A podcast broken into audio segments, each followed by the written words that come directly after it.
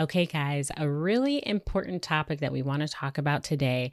It is probably one of the most dreaded conversations that parents are going to have with their children. So I think it's super important that we take time to break down and talk about how to have the talk, how to have the talk with your kids, and how to go about it. So, what you're going to get in this episode, we're going to break down by age different ways you can approach this topic in this conversation so that no matter where you're at, whatever stage you're at with your child, you'll leave with some really helpful information based on the age of your child and hopefully be a little less fearful um, and feeling more encouraged as you approach and navigate these difficult topics with your kids. So let's dive in. Hi, I'm Regina Boyd, licensed marriage and family therapist and licensed mental health counselor, and your host of the Connecting Out Loud podcast.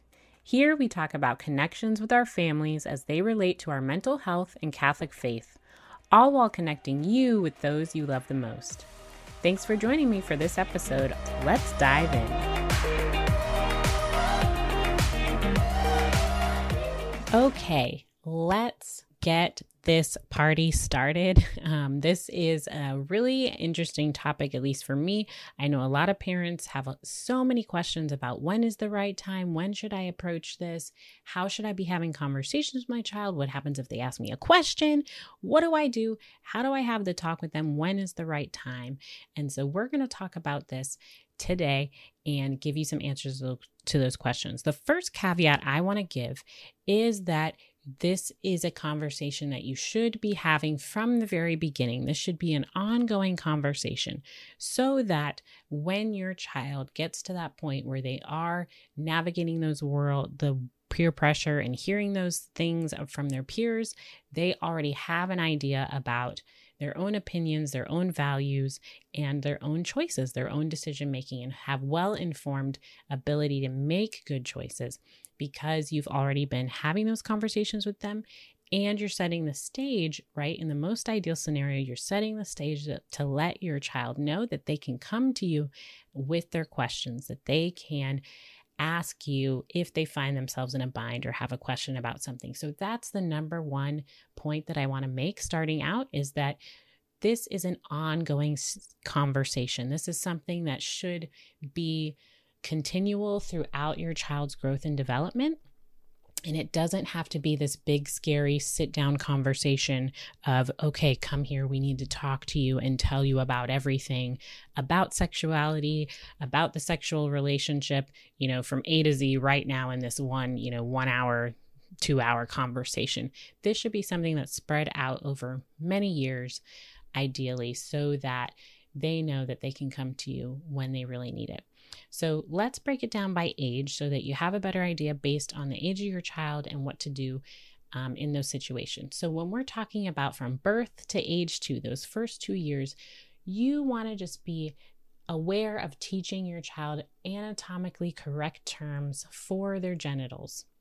And that might seem a little crazy. That might sound a little overwhelming or intimidating, but you just keep it really casual. So, the same way when you're playing those games, head, shoulders, knees, and toes, or when you're pointing and testing what they know, you know, show me your eyes, show me your ears, you can treat the private areas of their body just as you would an arm or an ankle. You're going to say all of those terms in the same casual way, and you can play and include those body parts in the games so that there's no negative connotation or association with, oh my gosh, is this something bad?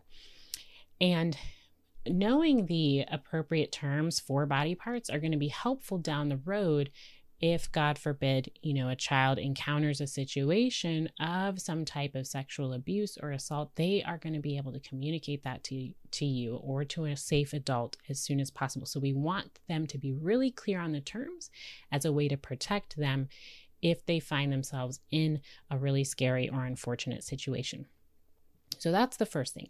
Now, ages two to five, this is an interesting uh, time period. I think one thing that's really helpful is giving your child a sense that they have a say over their bodies. So little things um, that helps to keep them safe in the long run. So, you know, they have a say about whether or not they want to give somebody a hug or a kiss. You know, we don't force them to kiss Aunt Sally just because she wants that kiss. Um, so, you don't need to be giving a lot of details necessarily about um, you know, sexual abuse or anything like that, but you definitely want them to be aware that other people should not be asking or trying to touch their genital genital areas. And if you want to include, there's a wonderful resource that I'm a really huge fan of with Pauline um, Media Pauline Books. Uh, publishers. They have some great books. If you want to add a religious component of talking about the body, it's called Everybody is a Gift. And this is a book series for this age group, ages two to five years old. So check this one out. It's written by Monica Ashour. Everybody is a gift. God made us to love. And I will just say, my daughter actually loves these books so much.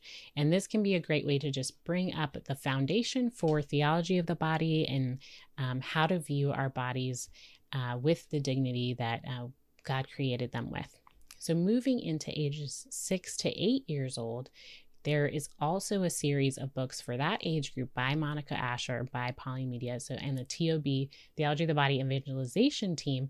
This book series, one of the books in that series is called Everybody Has Something to Give. So um, I, I hope you're picking up on that body theme like everybody is a gift, everybody is a gift, everybody has something to give. So that there's a nice play on words there with the body and um, learning about our own bodies and how um, they're made and how they're made to be a gift and to be uh, a gift of love. And so, those are two resources I would say for those younger age groups.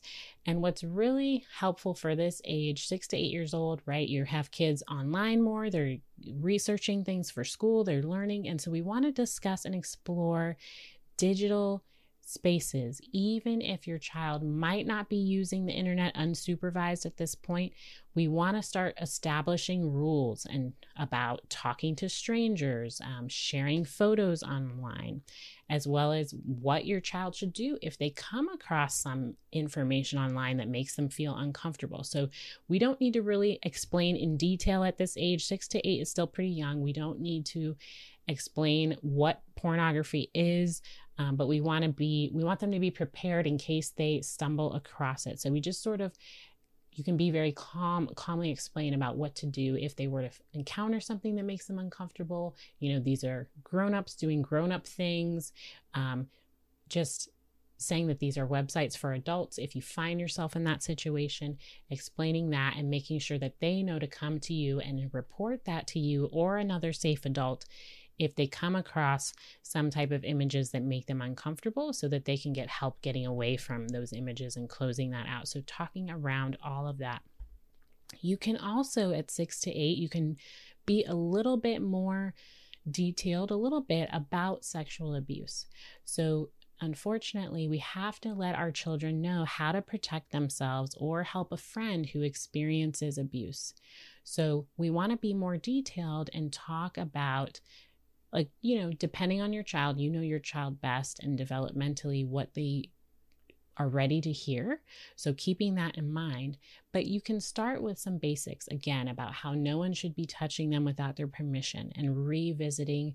You can revisit that a few days later and you can just sort of gauge and see if they understood what you meant, if they understood how you meant. If your child gets really upset, that could be a sign to wait and not push the topic. Maybe wait till they're a little older. So, say you try it at around six and they get really upset, you might try again at six and a half, seven right? And wait and see until they're a little bit older. So you have to go at your child's pace, but if they're if you know they're ready for it, if they're open and have the maturity, we want to start setting that stage again for preparing them to either help someone else or themselves if they find themselves in that situation. So that's six to eight years. What do we do for nine to 12 years? This is when parents start getting a little worried because we're hitting that puberty stage, we're getting close to puberty, and we know that that's about the time when we should at least in tr- old you know ways of thinking we thought that that was the time when we might want to start thinking about having the talk at some point around these ages uh, maybe in those later years closer to 12ish and so um what i want to get back to also is thinking about puberty and introducing, you want to introduce the concept of puberty before it comes. But again, we don't have to be detailed with it because a nine year old is going to be thinking about that a little bit differently than a 12 year old would. But you can start with simple conversations about how your bodies change and grow. You can even do this younger, you know, eight, you know, seven, eight year old. You can show pictures of when they were little versus what they look like now. And that can be a way of introducing the idea of puberty, how our bodies change over time. And that can, and then saving that more detailed conversation until just before um, your child or those in your child's peer group start experiencing puberty. One other great thing to talk about from ages 9 to 12 years old is all of the social emotional changes.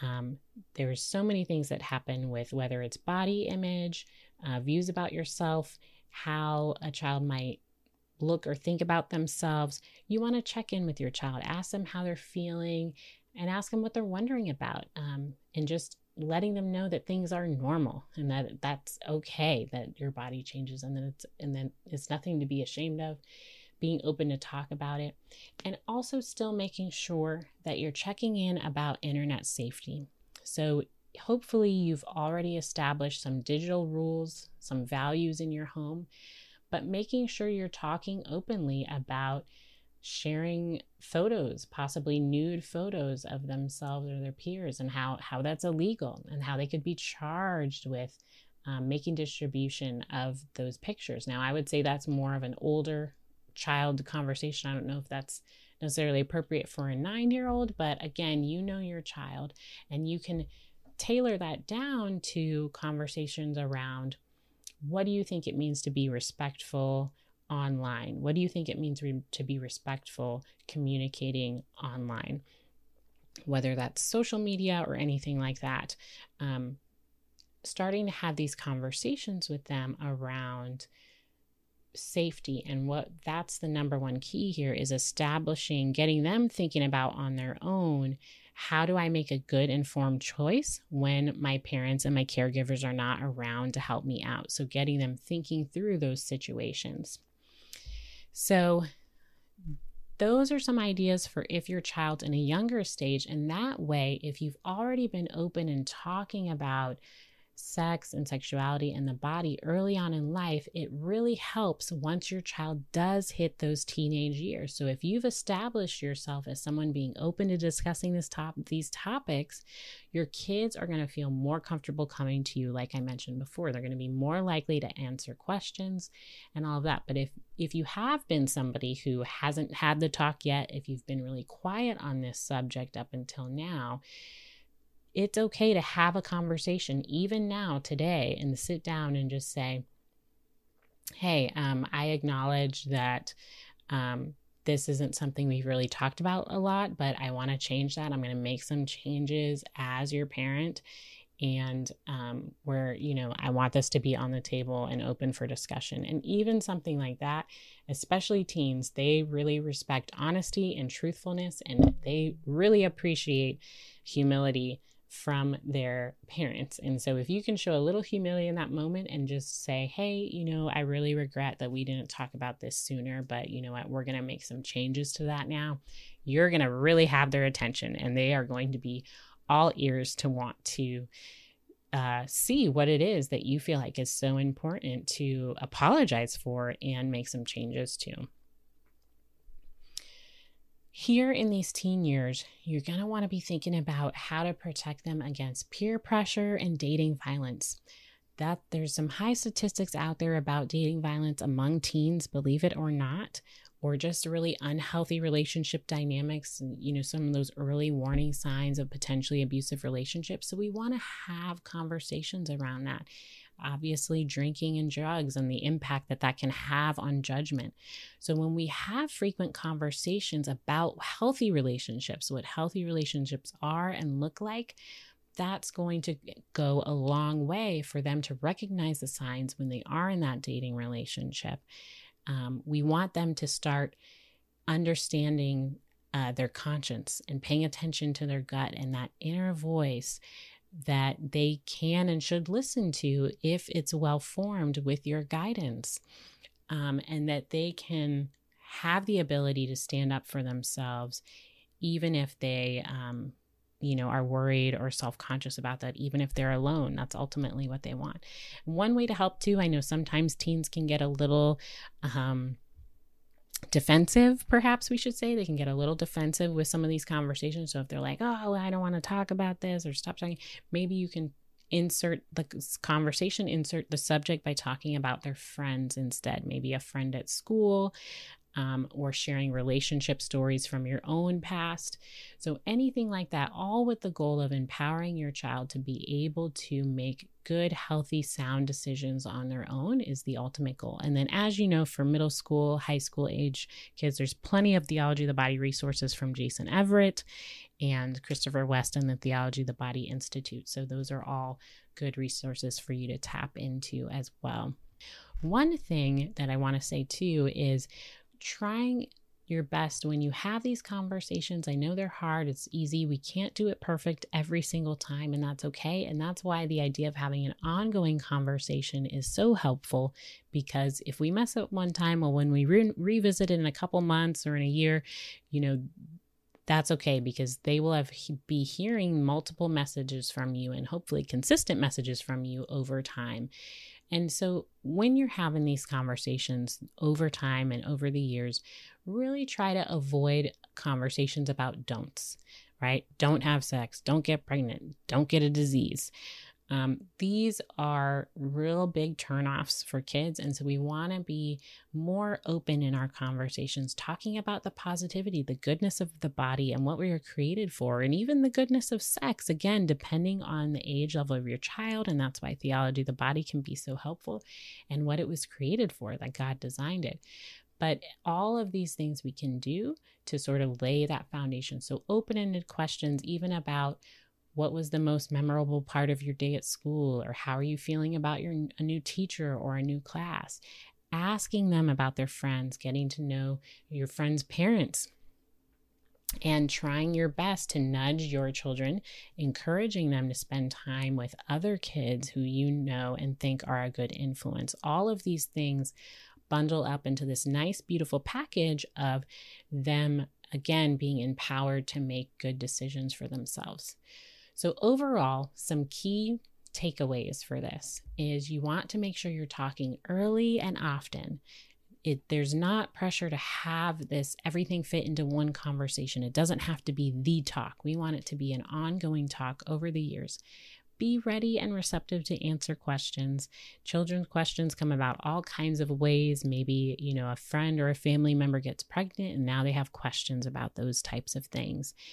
And make sure you clarify too, because if a child comes home and says, you know, what's sex, and they're five or six, they might be um, misinterpreting the word. They might be thinking SECS, like an abbreviation for seconds, or maybe the teacher told everyone in the class to line up by sex instead of gender.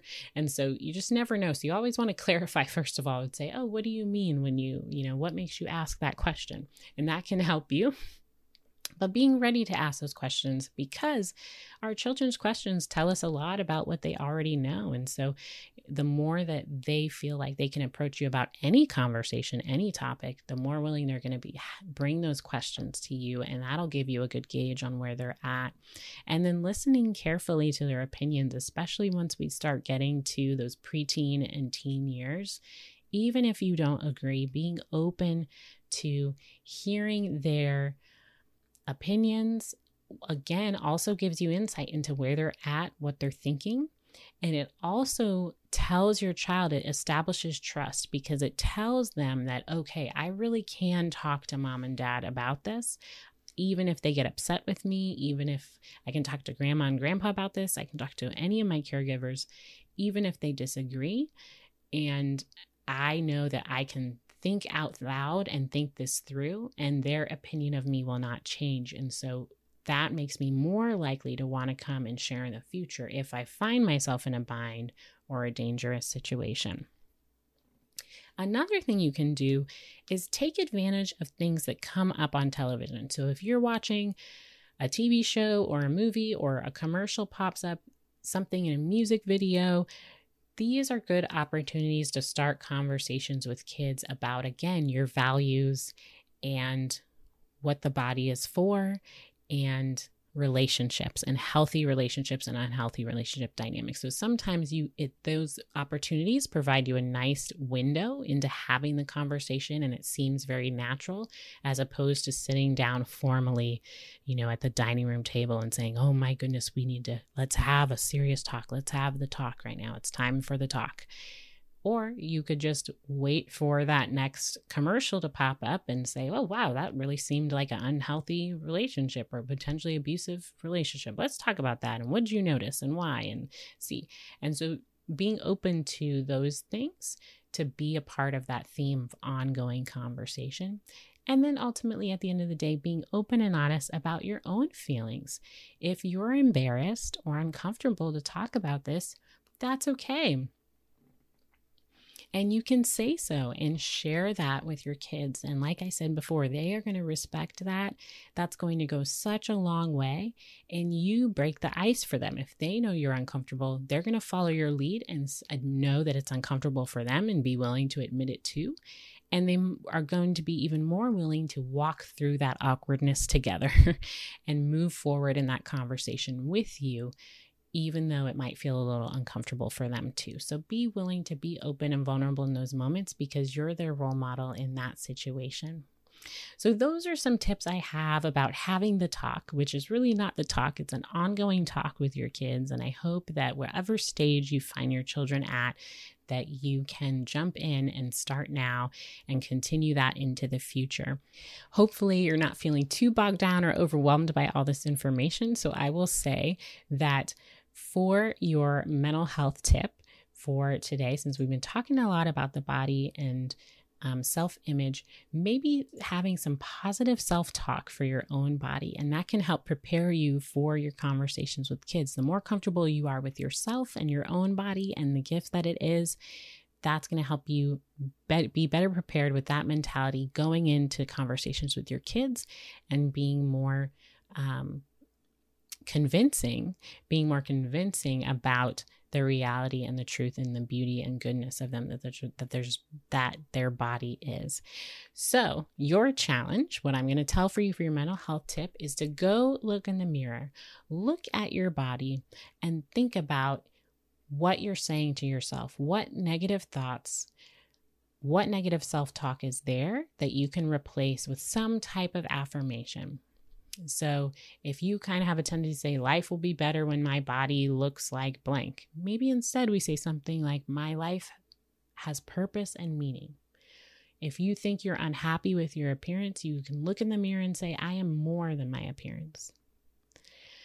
Once I, if you say, once I lose weight, I'll do XYZ, you can say, I am worthy. I am strong. I am enough in my current body. My body is capable of amazing things. I will not compare myself to others. I am capable of so much. I deserve the best. I can get through anything. You are a good body. You are enough. It's okay to take up space. You are worth loving. You are worthy of love. And I accept you as you are right now. Thank you, body, for the things you do. My relationship with you is important. And I know that all might sound a little odd, a little strange to be talking to yourself and talking to your body in that way, but we really don't realize how much we are our bodies and how much we are a gift from God and to be grateful for that. And so some of these exercises can be ways to affirm that goodness and to acknowledge and receive it. so I just want to encourage you make sure that you are taking the time to acknowledge the gift of your own self and your own body. And when you are convinced of that, you're going to be able to bless the children in your life and affirm them in a way that it comes from a place of real truth and real belief and authentic that authentic connection you can really have with the young people in your life because you've experienced it and you know it to be true.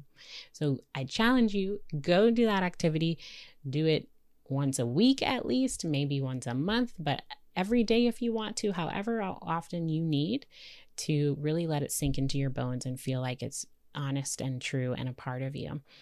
And um, yeah, I'd love to know what you guys think. I have more resources on how to talk to your teens about all kinds of conversations. You can check that out on my website at reginaboyd.com slash blog. And until next time, don't forget to connect with those you love. If you have enjoyed this episode, you can find more Connecting Out Loud content on our Facebook and Instagram pages. As always, I appreciate each and every review, so if you can take some time to rate and review this show, I read each one and I love hearing from you. Be intentional and connect out loud.